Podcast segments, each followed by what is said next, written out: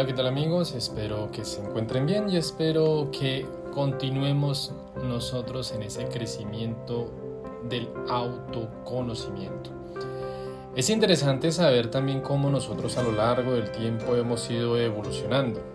Y en esta evolución hay un texto que ha llamado mucho la atención de un autor llamado Yuval Harari, que hace una retroalimentación que también ha sido criticado, pero también ha sido de alguna manera eh, reseñado en muchos trabajos.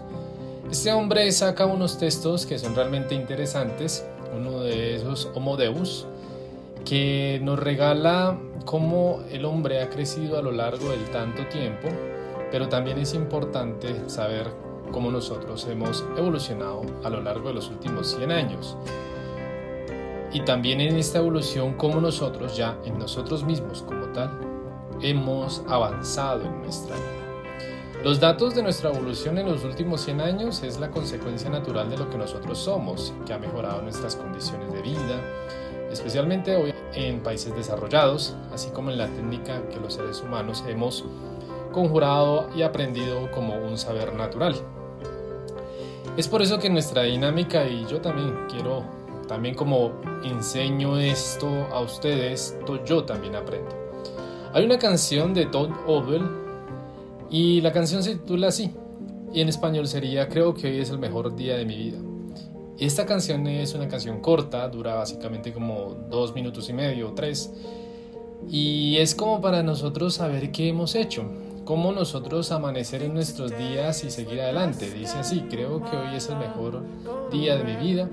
Voy a alquilar una bicicleta y un paseo alrededor de la ciudad, alrededor de la ciudad de 9 a 5. Creo que hoy es el mejor día de mi vida. Voy a ir pensando en el futuro todo el tiempo y estoy si estoy solo, estoy solo, no importa. Bien.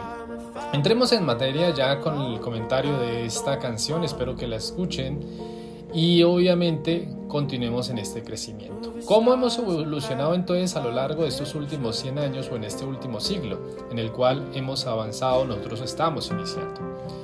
No podemos olvidar el siglo anterior, siglo XX, que tuvo unas grandes connotaciones a lo largo de nuestra vida, nos ha regalado grandes cosas, también obviamente cosas decepcionantes, pero también muchas que hoy en día son reflejo de lo que nosotros somos o hacemos.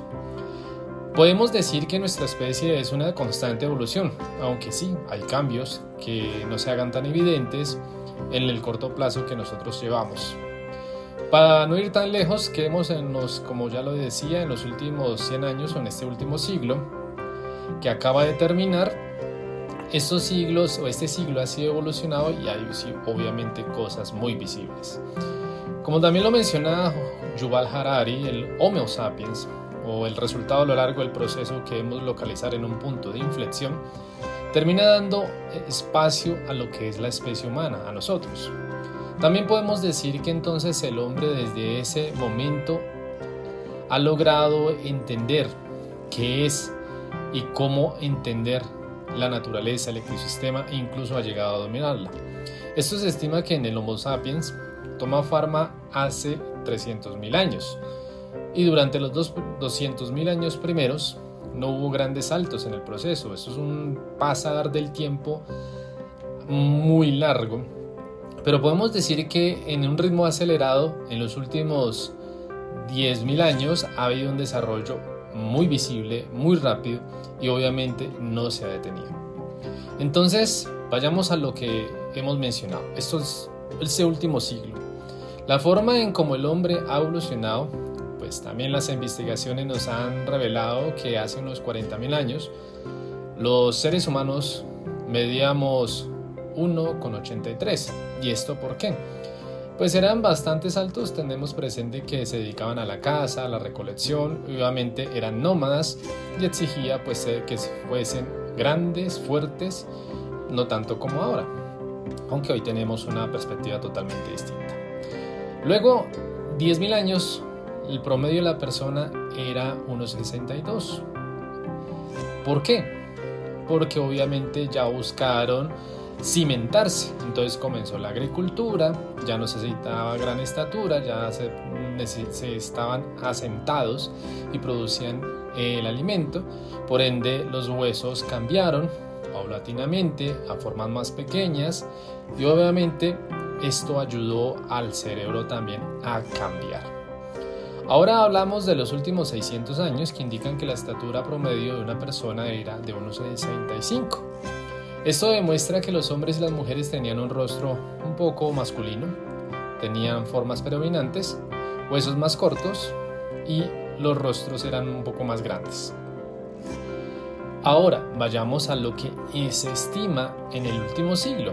El hombre ha evolucionado de manera abismal de hecho, hay cambios muy importantes al respecto, los hemos notado en este último siglo, pero el ser humano volvió a aumentar de talla, eso es lo que no hemos notado, de un peso promedio más o menos. En una investigación publicada por el Instituto for the Study of Labor en Bonn, Alemania, indica que los hombres del Reino Unido en los años, siglos, años en el siglo XVIII medían aproximadamente, y finalizando este, 1,68. Un siglo después, entonces ya medían 1,78 y o 1,80. Así pues, hubo un crecimiento en los seres humanos de manera global en este último siglo. Pero los científicos también han logrado explicar que este cambio se debe a una mejor nutrición, mejores sistemas de higiene, la salud ha mejorado y a la par han comprobado que en estos últimos años hay factores de estatura que siguen siendo la misma de ese siglo, incluso no ha menguado, de acuerdo a las condiciones de cada país. Este mismo estudio que menciona que los mayores ingresos también hay un aumento de peso general. Entonces aquí es donde llegamos al punto de la obesidad, especialmente en los niños, que ha sido un fenómeno en este último siglo y pleno inicio del siglo XXI. Nunca antes en la historia se ha presentado una, una epidemia como este estilo. Hay muchos niños, incluso de 12 años, que tienen obesidad y eso es del pleno siglo XXI. Otros cambios, entonces, nos publica el American Journal, señala que hoy, hoy por hoy los niños y niñas llegan más rápidamente a la pubertad que hace un siglo atrás. Las niñas, por ejemplo, ya tienen su primera menstruación en un promedio a los 12 años. Un siglo antes era más o menos entre los 14 y 17 años. Y ustedes dirán, bueno, ¿y esto qué tiene que ver hoy con el crecimiento personal? ¿Qué tiene que ver hoy con ese autoconocimiento? Es obvio que tenemos que tener presente que nuestra naturaleza ha cambiado. Otro cambio importante a lo largo de que todo esto tiene que ver es que la civilización de la naturaleza de la enfermedad, hace un siglo cada tres niños llegaba vivo a los 21 años. Hoy en día casi el 99% de los niños alcanzan la edad. Y la medicina obviamente ha permitido una tasa más elevada de supervivencia, pero esto a su vez es una alteración de la selección natural. En otras palabras, actualmente no solo sobreviven los más aptos, sino casi todos. Pero esto qué tiene que ver hoy con nuestra actualidad? ¿Qué tiene que ver hoy con nuestro crecimiento? ¿Qué tiene que ver con nosotros? Que démonos cuenta que el mundo ha avanzado y nosotros también tenemos que ir mostrando en la actualidad un cargo de responsabilidad en esta, donde nos implica la actualidad en el cuidado del medio ambiente, en el cuidado de nuestra mente, en el cuidado de nuestro cuerpo. Tratar de enseñar esto a nuestros hijos y no dejarlos que se vinculen a lo que el desarrollo de la sociedad ha hecho con el vicio, como lo dicen los creadores de Facebook, que ellos crearon un vicio básicamente con lo que son las pantallas y obviamente estas redes sociales. Entonces tenemos que tener presente que sí hemos crecido visiblemente, que han avanzado muchas cosas en nuestra vida, pero también es como nosotros hacemos el propósito de buscar y hacer visible cada momento de nuestra vida en una bastante amplia sociedad que hoy está perdiendo el sentido del ser humano, el cual a lo largo de mucho tiempo ha logrado evolucionar y tener esta gran relevancia. La invitación entonces es que nosotros como seres del siglo XXI tenemos en la consecuencia de mejorar las condiciones de vida y obviamente psicológicas de las personas que nos rodean, pero debemos empezar por nosotros mismos. Cuídate y nos vemos a la próxima.